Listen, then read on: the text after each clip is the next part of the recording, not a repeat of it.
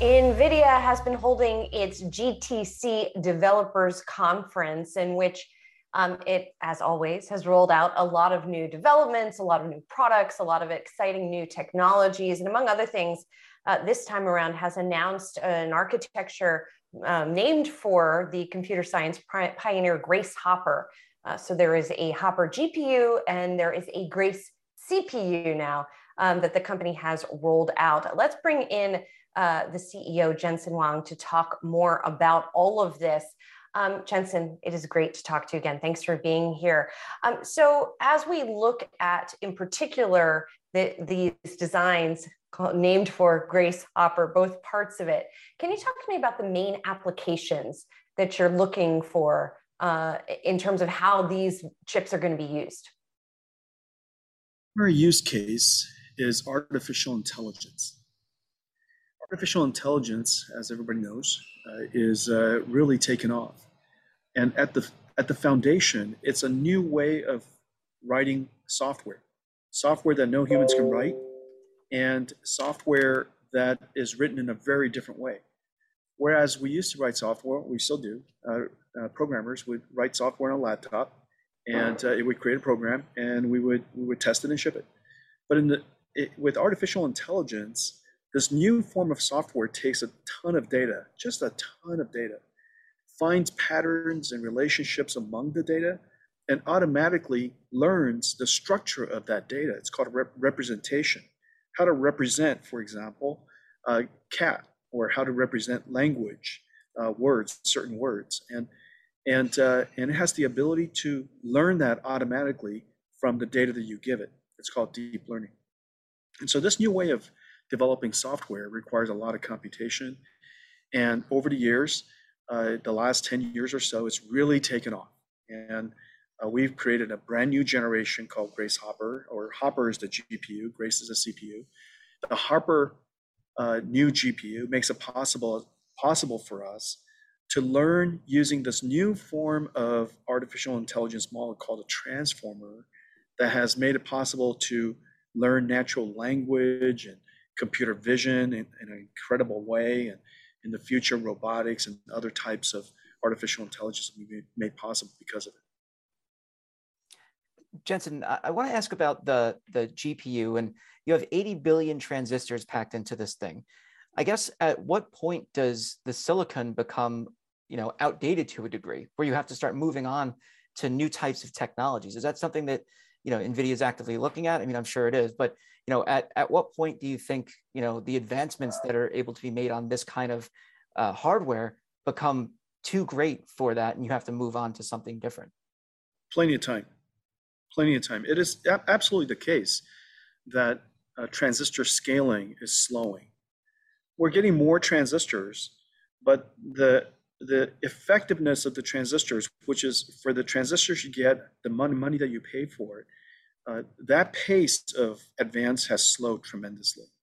And so we're going to have to we're going to have to design computers in a very different way. Now, of course, very uh, uh, the very good circumstance of uh, the world using cloud computing has made it possible for us to build very large computers. And so, if, if, if you think about a lot of these wonderful services, artificial intelligence capabilities like language understanding or speech recognition, or you know, we we're putting all, all of those AI models up in the cloud, and uh, in the cloud you can make computers as big as you like. And in fact, if you look at the computers that that uh, we announced today, uh, it has it has incredible size. Uh, for example, 80 billion transistors. We have eight of those chips in one system and then we take 32 of those systems and we put it together into one giant GPU. They work like one giant GPU. So instead of instead of just 80 billion transistors, now look at the scalability we get. Now we had to go invent a whole bunch of new technology to make that possible, new software to make that possible, new type of interconnects to make that possible. But we could still we could scale we could scale computing because of um, uh, the technologies that we have for quite some time.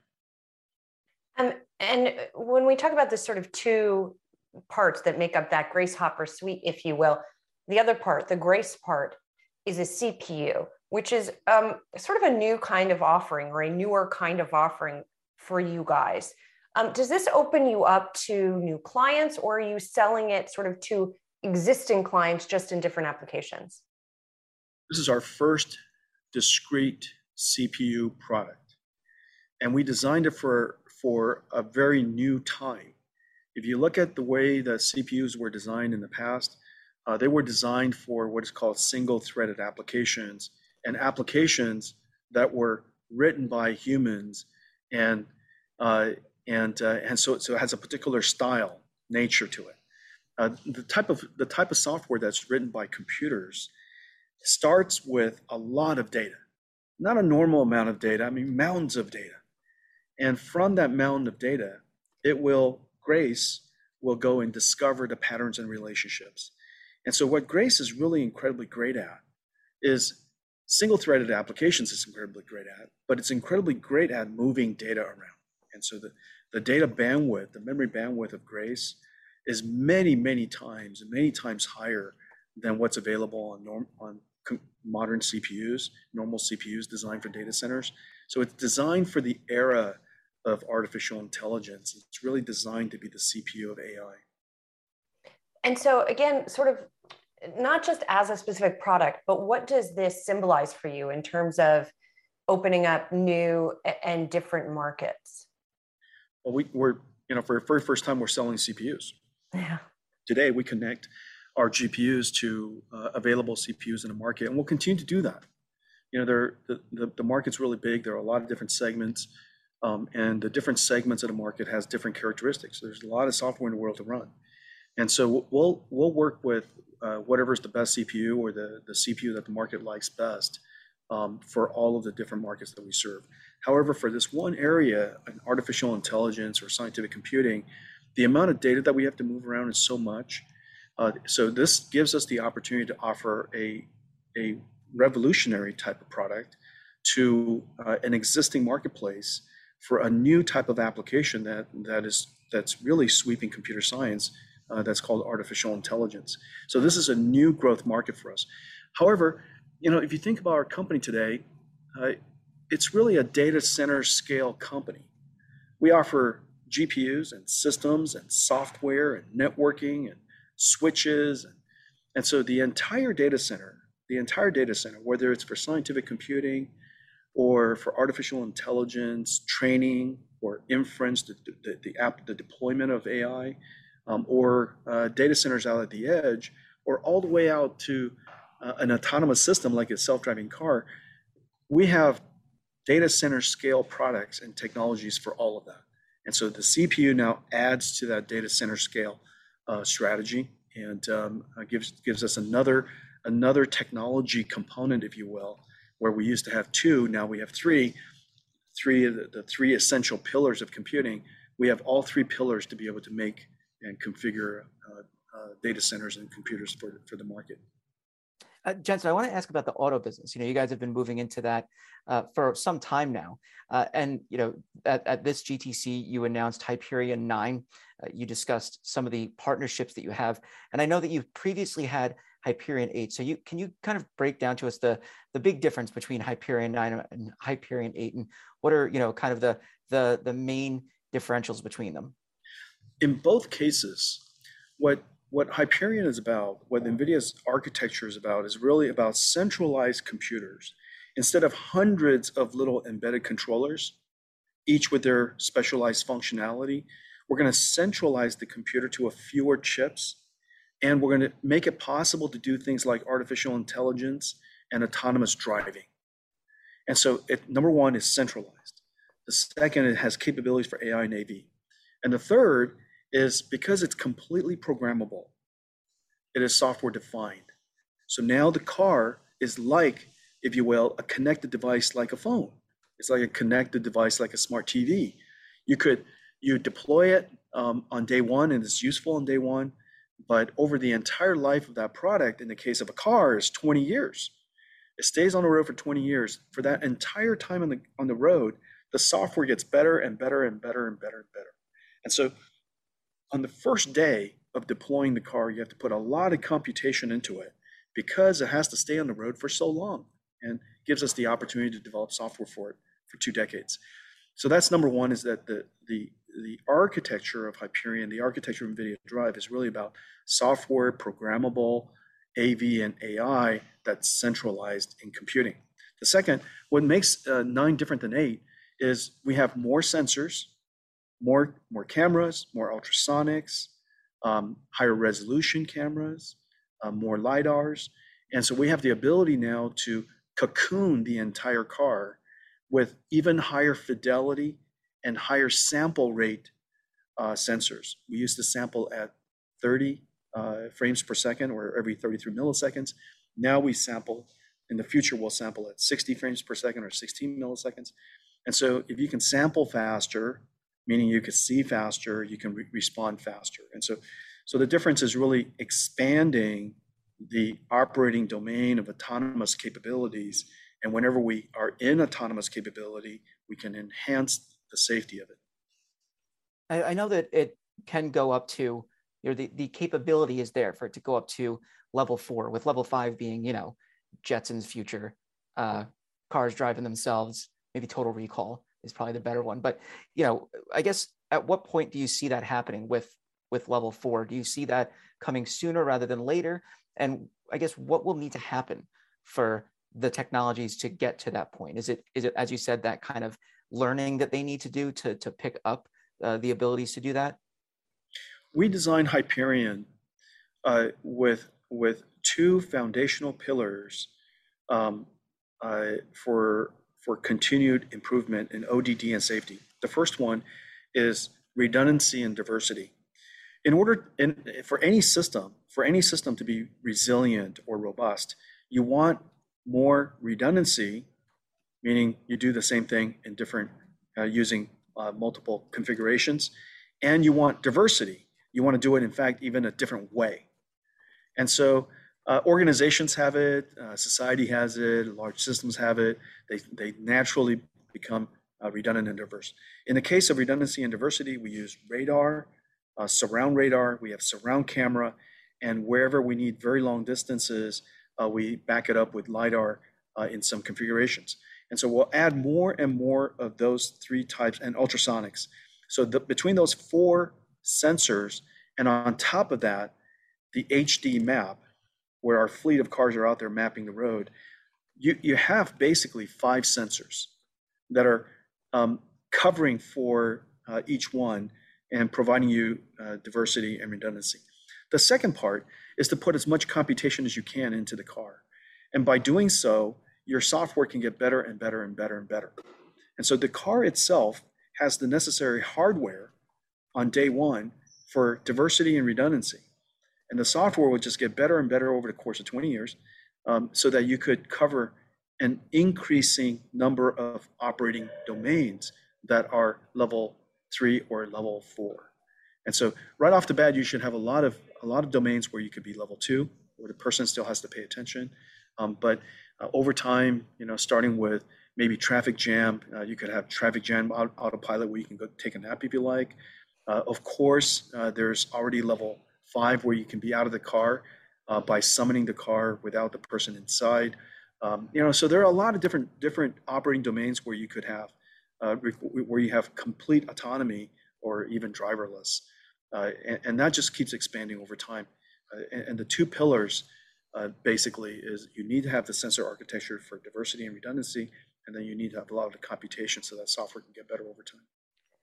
Jensen, um, the auto business gets a lot of attention. You guys have talked about it a lot. Obviously it's also easy for people to wrap their heads around and they're excited about it about taking a nap while they're in traffic which is obviously an attractive proposition. It's still a rel- relatively small part of the business. So in the last fiscal year it earned a little over a half million dollars in revenue compared with a couple of 10 billion dollar businesses you have in data center and gaming chips each individually.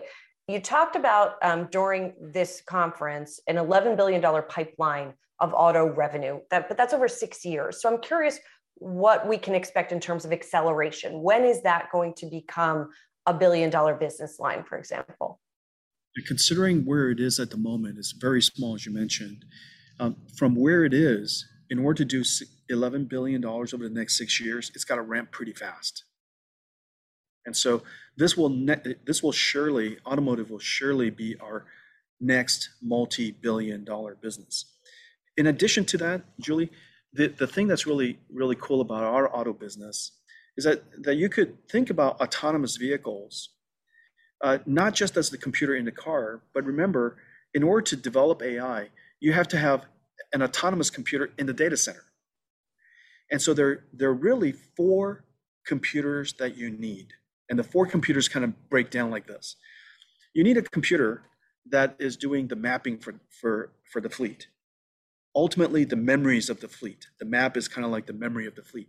It's got to be, and this mapping system is a, is a, is a computer and it's reconstructing from all the routes of the car, uh, of the fleet, uh, a collective map. So the mapping, uh, data, the map, map is done in the data center. The second thing is you need to train the AI, the training of the system. That's what, where NVIDIA really started in AI and that's what the DGX is for. That's what the Hopper is for, um, and uh, training of the AI. The third is before you deploy uh, the fleet into the road, you would like to have a digital twin of that fleet. And the reason for that is before every, you're constantly inventing new software, you're constantly inventing new algorithms.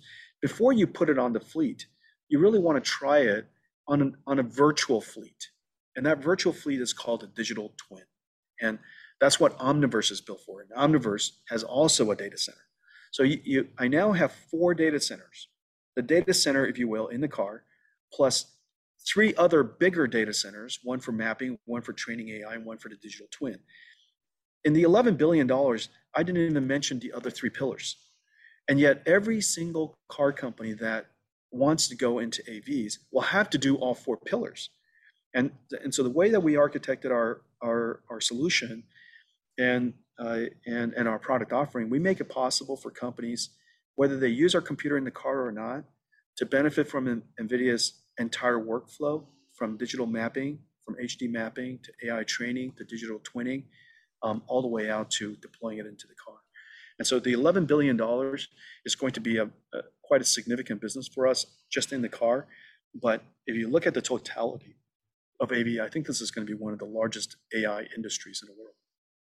Wow. Um, and I know we talked a lot the last time we spoke with you about digital twins, which is such a cool idea. I, I want to switch gears a little bit, Jensen, um, because uh, I think we have to talk about the ARM deal not happening a bit. February 8th, you guys called it off, that $40 billion uh, deal to buy ARM. There was a lot of regulatory uh, resistance to that, obviously. So now, as you go forward, I'm wondering where you might see other gaps in the business? Where do you see other potentials for acquisitions, for bolt-ons, for areas where NVIDIA can add growth from outside of itself? Organic, organic growing is, is NVIDIA's kind of natural way. You know, no company has ever been built like ours. Uh, this is this is the first computing company uh, that has been built to be the size based on one fundamental architecture. Uh, we innovate from chips to systems, the system software, to the, the libraries of science, all the way up to artificial intelligence applications like self-driving cars. And and we we serve we serve markets that stand that start from client computing, personal computing, all the way to workstations, all the way to supercomputers and cloud. Very few companies ever have ever had this this breadth of technology and depth of technology to be able to serve uh, such large markets in computing. And so we, we built that all largely, largely um, organically.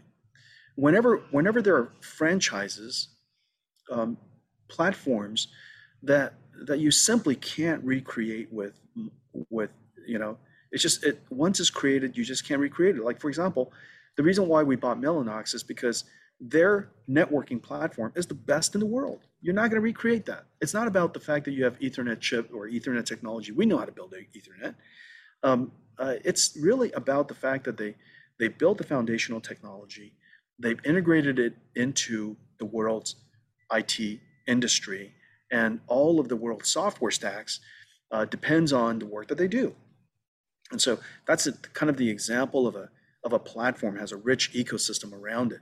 Um, in the case of ARM, that, that's another perfect example. You're not going to recreate ARM.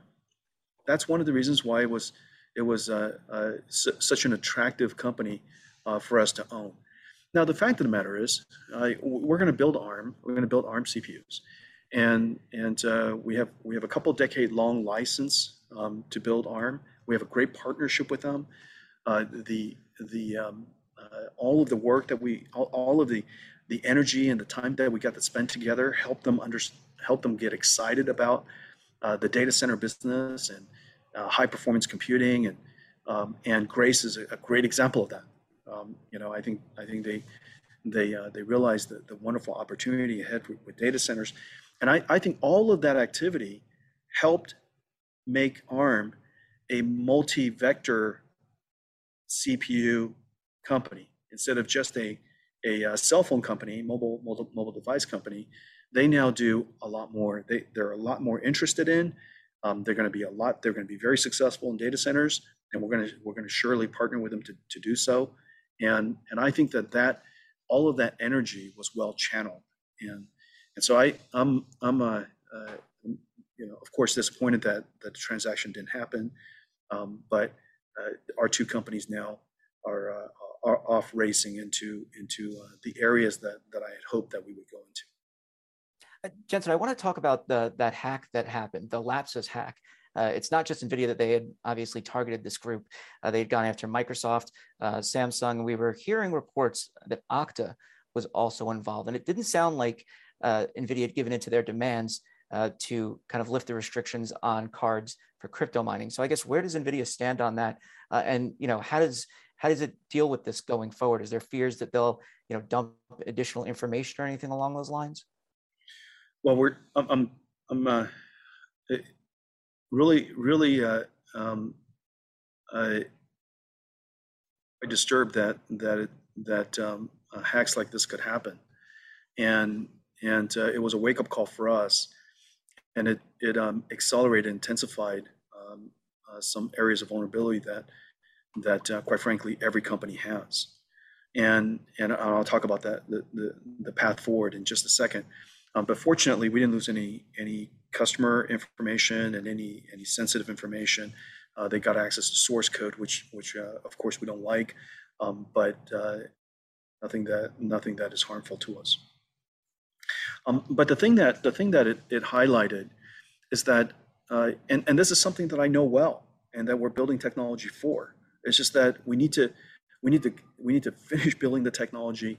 The the industry needs to adopt it so that so that third party uh, cybersecurity technology and solutions can come back to us that we can buy uh, to to uh, make our company fundamentally what is called a zero trust architecture.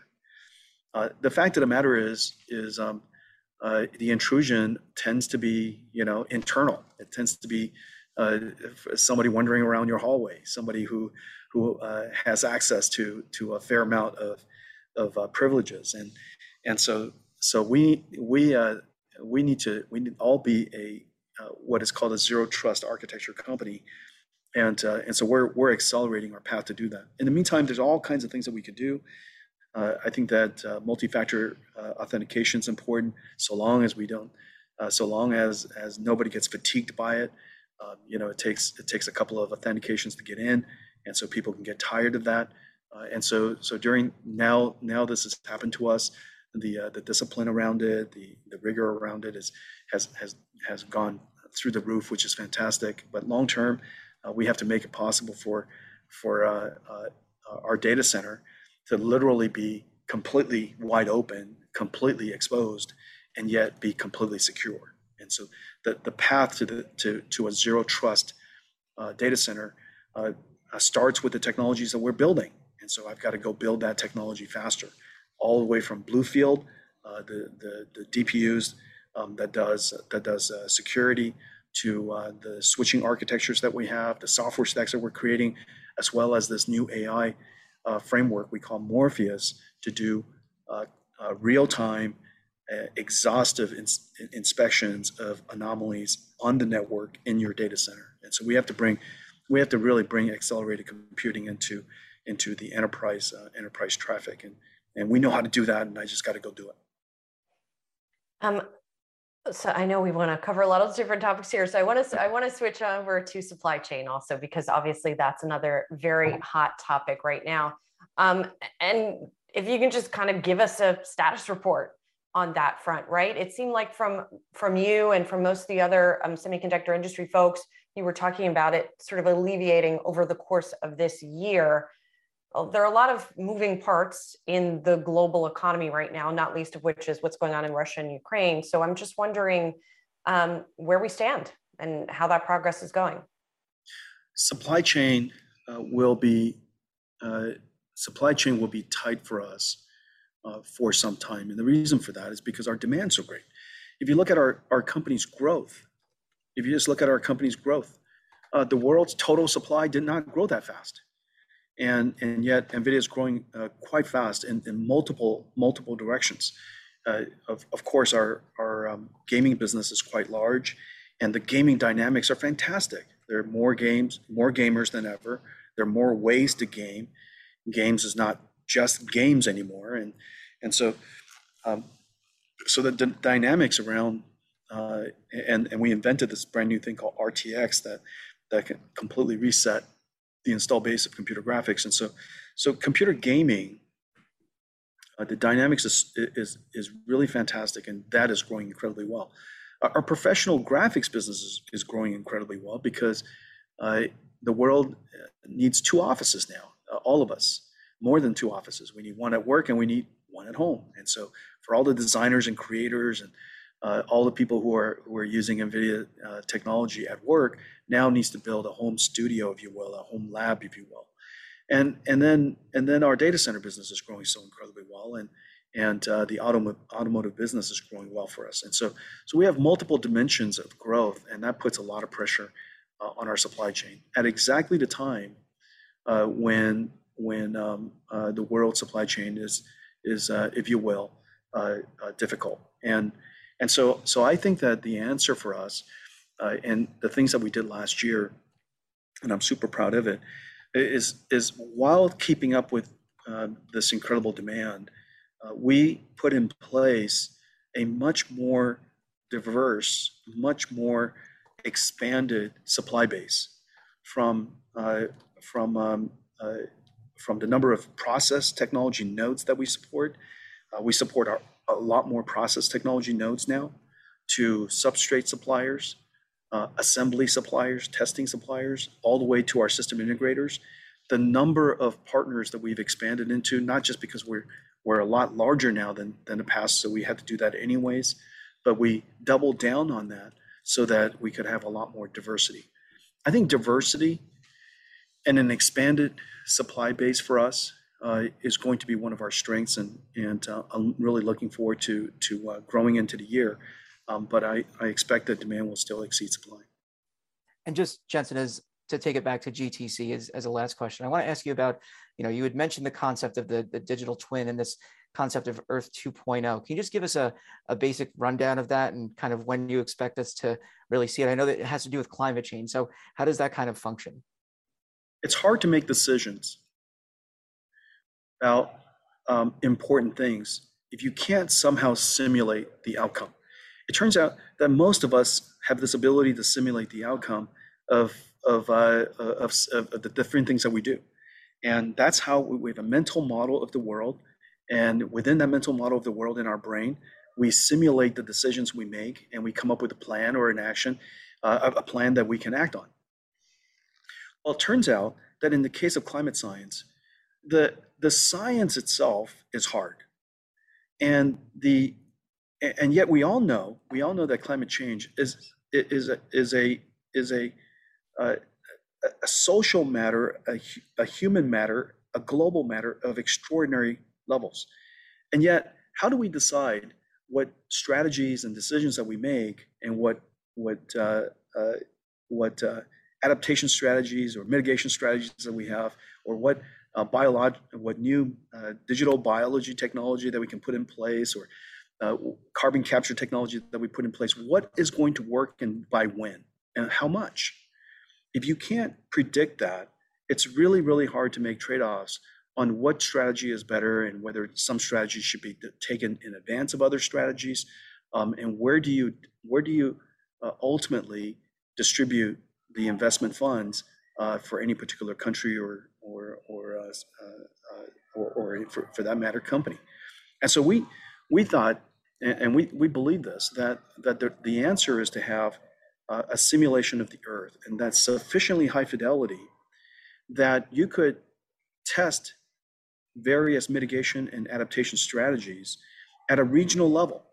Uh, somebody in, in Southeast Asia could decide whether we need to build up uh, the necessary dams so that we can protect the Mekong River because we believe that somehow in 30 years or 15 years, uh, the, the, the level is going to be so severely depleted that the food source in 70% of Southeast Asia will be in harm's way, or that uh, the decisions made in Venice was going to be sufficient uh, to uh, keep that city uh, out of harm's way long term. And and so so the, those kind of questions, those kind of questions, uh, and the technology, the investments that you want to make, uh, needs to have a simulation engine around it. And so so here comes the challenge. In order to be able to make those decisions and simulate those possibilities, we need a supercomputer that's about a billion times faster than the one, the largest ones we have, a billion times larger. Well, um, you know, unless we do something extraordinary and apply new technology, which is simply not going to get there. We're not going to be able to have a simulator for the Earth uh, to test our theories against until it's too late. And so we've got to find a way to bring in that. And so, so we're going to do this. We're going to invent three fundamental technologies. The first fundamental technology is the nature of the processors that we need to do a new type of algorithm. It's called physics machine learning. Using artificial intelligence, we're going to teach an artificial intelligence physics. Not normal physics, but multi-physics. You know, of, of course, as you know, the, the, the, Earth has a lot of physics working uh, uh, uh, simultaneously, uh, ocean physics and atmosphere physics and you know there, there's cloud physics there's all kinds of and the land physics and they, they're all playing into uh, this overall outcome of, of, climate. And so we, we need to we need to create an ai that can learn physics. And once we can create that ai that can learn physics that ai could make physical predictions based on the inputs the human drivers we give it the inputs for 10 years out 50 years out 100 years out 200 years out to give us a sense, give us give us its best prediction of uh, the decisions that we make. So the first thing that we, we have to do, there's a new type of processors we have to invent. The second is a new type of algorithm that we have to go invent. And then the third, we have to build the largest digital twin computer the world's ever built. And this this this soup it, it's it, it's within NVIDIA's um, scale to be able to do something like this easily. Uh, however, this is the only supercomputer that's ever been built that runs 24 7 because it's a digital twin of the Earth. And then we'll put that computer in the hands of scientists, researchers, uh, companies, countries, uh, for them to do simulations against so that they know the implications, the impact of the decisions that they make. And so that's, I think this is going to be one of the, the great challenges in computer science. I think the, the, uh, the journey, uh, just as going to the moon was, the journey uh, will invent a whole lot of derivative science that I can benefit from all over uh, in, in, in other places uh, uh, in the meantime. And then hopefully, hopefully in the next several years, we put something in the ground that that could could really make a big change, a big impact on, on the outcome of climate. That's well, it. as usual, Jensen, you've blown our minds. That's usually this is now the second long conversation we've had with you, and I think you're you're two for two on that front. Jensen Huang is the CEO of NVIDIA. Thank you so much for spending some time with us today and walking us through what you guys are cooking up there at NVIDIA. Appreciate it. Julie, Daniel, great to see you.